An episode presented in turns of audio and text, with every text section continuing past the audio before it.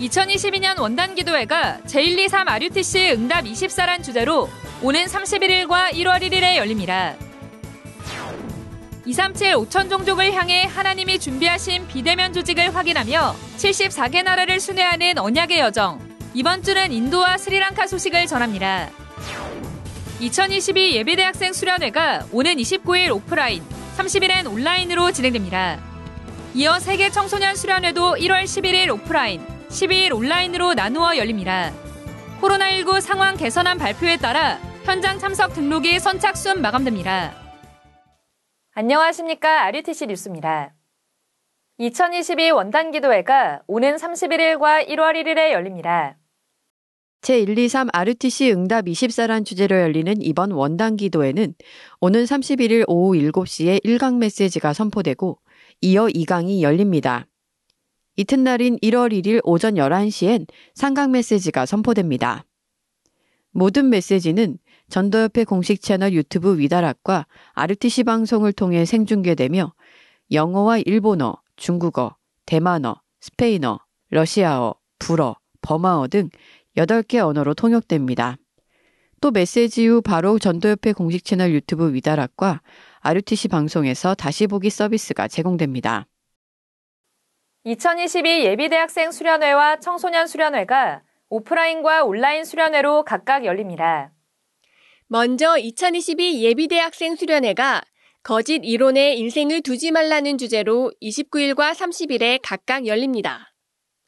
29일은 덕평 RUTC에서 오프라인 수련회로 진행되며 이어 30일엔 온라인 줌으로 진행됩니다. 온라인 1차는 오전 9시 30분, 2차는 오후 5시 30분에 시작됩니다. 2022 프레시.wea.or.kr에서 등록받습니다. 내년 1월엔 2022 세계 청소년 수련회가 마지막 준비라는 주제로 11일과 12일에 각각 열립니다. 11일은 덕평 RUTC에서 오프라인으로 진행되며 이어 12일엔 온라인 줌으로 진행됩니다. 온라인 1차는 오전 9시, 2차는 오후 6시에 시작됩니다.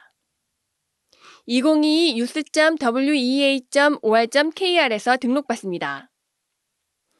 예비대학생 수련회와 세계 청소년 수련회 모두 코로나19 상황 개선안 발표에 따라 현장 참석 등록이 선착순으로 마감될 예정입니다.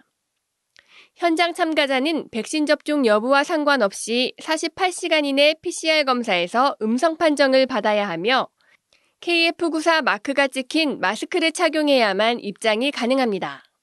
등록 마감 후 오프라인에서 온라인으로, 온라인에서 오프라인으로 변경할 수 없으며 양도 및 환불도 불가합니다. 237 세가족 현장 사역자 온라인 훈련이 지난 14일 열렸습니다. 류광수 목사는 감람원에서 미션을 받고 마가다락방에 모인 것이 성경에서 제일 중요한 부분이라고 전하며 항상 바라고 받아들일 것, 누릴 것, 전달할 것이란 제목으로 세강의 말씀을 전했습니다. 류광수 목사는 하나님이 나와 함께 계시기 때문에 내가 없어도 되는 상태, 다 받았기 때문에 세상 것이 필요 없는 상태, 진짜 미래를 알기 때문에 미래 걱정이 없는 상태가 되어지는 것이 중요하다고 말했습니다. 이날 예배는 RTS 연구원 과정을 마치고 일본으로 파송되는 브라질계 일본인 말론 선교사 파송 기념 예배로 드리며 함께 말론 선교사를 위해 기도하는 시간을 가졌습니다. 한편 237 세가족 현장 사역자 온라인 훈련은 오는 28일까지 재훈련이 열립니다. new.wea.or.kr에서 28일 오후 5시 반까지 등록을 마친 성도는 재훈련 받을 수 있습니다. 2022년 겨울학기 목회 사모원이 오는 1월 12일부터 이틀간 덕평 RUTC에서 열립니다. 하나님의 시간표를 본 사람들이란 주제로 열리는 이번 목회 사모원은 류광수 목사가 목회자들을 대상으로 내년 전도운동의 방향을 깊이 있게 전달할 예정입니다. 등록금은 청강생의 경우 15만원, 학위를 신청한 수강생은 25만원, 신입생은 30만원입니다. 코로나19 방역을 위해 모든 참가자는 백신 접종 여부와 상관없이 PCR 검사를 받아야 합니다. 집회 이틀 전인 1월 10일 PCR 검사를 받고 이튿날 검사 결과가 음성으로 판정된 성도에 한해 훈련받을 수 있습니다. 또 모든 참가자는 KF94 마스크를 항상 착용해야 합니다. 오는 29일까지 RTS 홈페이지에서 등록받습니다. 사전에 등록한 사람만 훈련받을 수 있으며 당일 등록은 없습니다.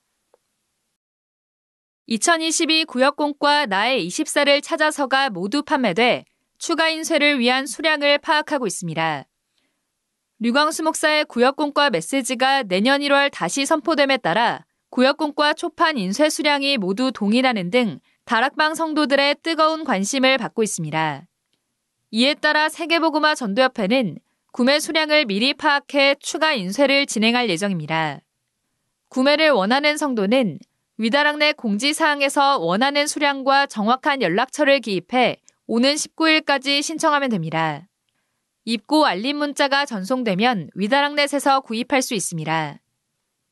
한편 이번 주에 발송된 2022년 구역공과 초판 인쇄본에 1월 30일자의 원고가 누락됐습니다. 사과문과 함께 다운로드 가능한 1월 30일자 원고가 위다락점넷에 게시돼 있습니다.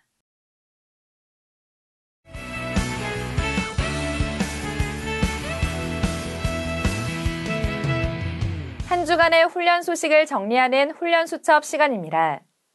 이번 주엔 동남아와 캐나다 등 해외 제자들을 위한 훈련이 열립니다. 이번 주 화요일엔 동남아 온라인 전도 집회, 목요일과 금요일엔 캐나다 온라인 Remnant 대회가 열립니다. 토요일엔 성탄 감사 예배를 드립니다. 다음 주엔 237 화요제자 온라인 훈련, 예비대학생 수련회, 원단 기도회가 열립니다. 화요일 열리는 동남아 온라인 전도 집회는 1강이 오전 11시, 2강이 오후 2시에 열립니다. 성령 안에서 이루는 전도 운동이란 주제로 동남아 현장 살릴 말씀이 선포됩니다. 이번 주 목요일과 금요일엔 캐나다 온라인 Remnant 대회가 열립니다.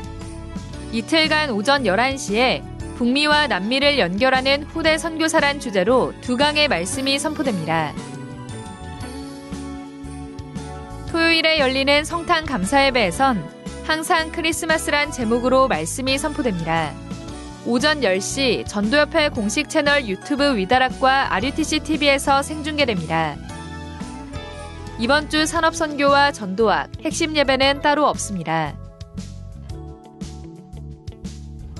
다음 주 화요일엔 237 화요제자 온라인 훈련이 열립니다. 이번 주 수요일까지 등록받습니다. 주요 헌금 소식입니다.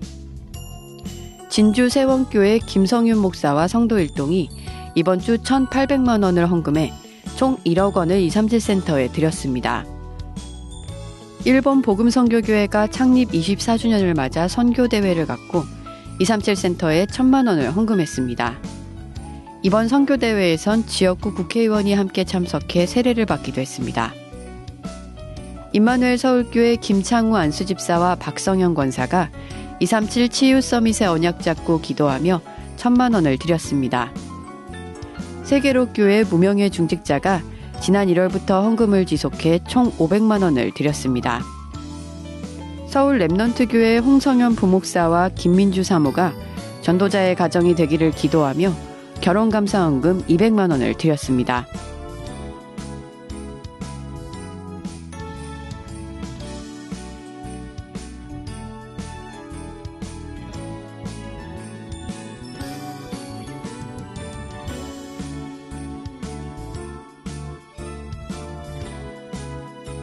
공지사항입니다. Remnant 지도자학교 RLS가 22기 신입생을 모집합니다. 입학 원서는 RLS 홈페이지에 게시됐으며 우편 또는 이메일 접수받습니다.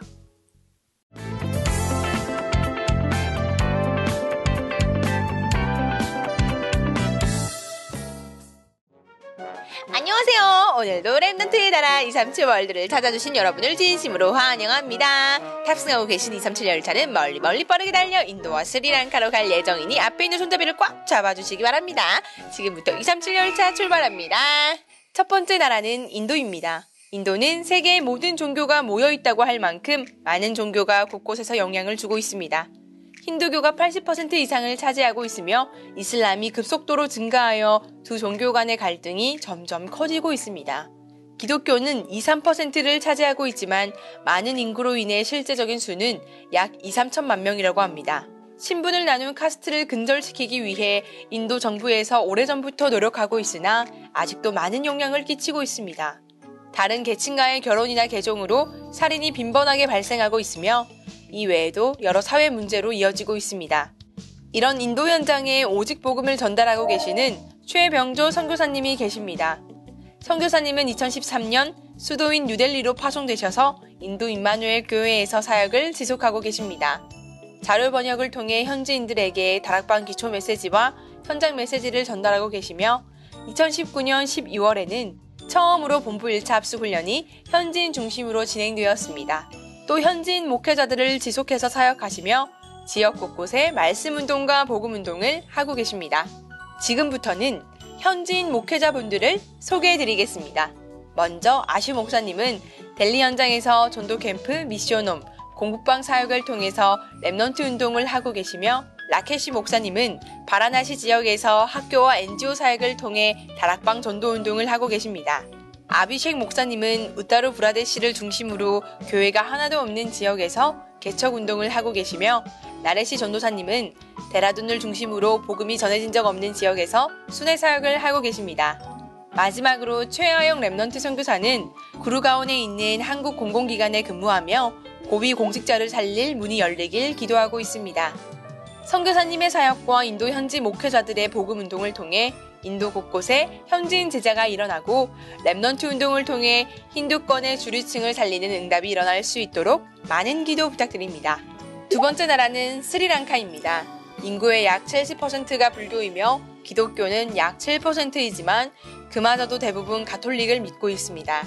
과거 유럽 기독교인들이 스리랑카에서 벌인 종교 문화 탄압으로 인해 승려들이 박해를 할 만큼 반기독교 정서가 심한 나라입니다. 과거의 아픔으로 인해 기독교를 거부하고 탄압하는 스리랑카의 현장에 아직 파송된 선교사님은 없지만 대구 경북 지역 목사님들이 하나 되어 스리랑카의 제자 운동을 지속하고 계십니다. 2007년부터 사역이 시작되었고 현지 목회자와 연결되며 2016년부터 지금까지 32번의 훈련이 진행되었습니다. 코로나 팬데믹으로 어려운 상황 속에 있었지만 현장의 제자들을 통해 교회와 사택이 세워지고 스리랑카 나라 담당 목사님의 줌 훈련과 대경 다민족 전도학교에서 진행하는 집중 전도학교를 통해 현지 목회자와 제자들을 훈련시키고 있습니다. 잘못된 기독교 문화로 인해 큰 상처를 받은 스리랑카의 현장에 다른 방법이 아닌 오직 복음으로 모든 것이 회복되고 하나님 나라가 임할 수 있도록 많은 기도 부탁드립니다. 현지인 목회자와 제자들을 통해 인도와 스리랑카의 70인 제자를 찾을 수 있도록 이번 주는 인도와 스리랑카를 위해 24시의 축복을 누려주세요. 2022년 원단 기도회가 제123 RUTC 응답 24란 주제로 열립니다. 올 한 해를 되돌아보며 성취된 하나님의 말씀을 확인하고 이 시대에 하나님이 가장 원하시는 것에 집중하는 시간 되시기 바랍니다. 뉴스를 마칩니다. 고맙습니다.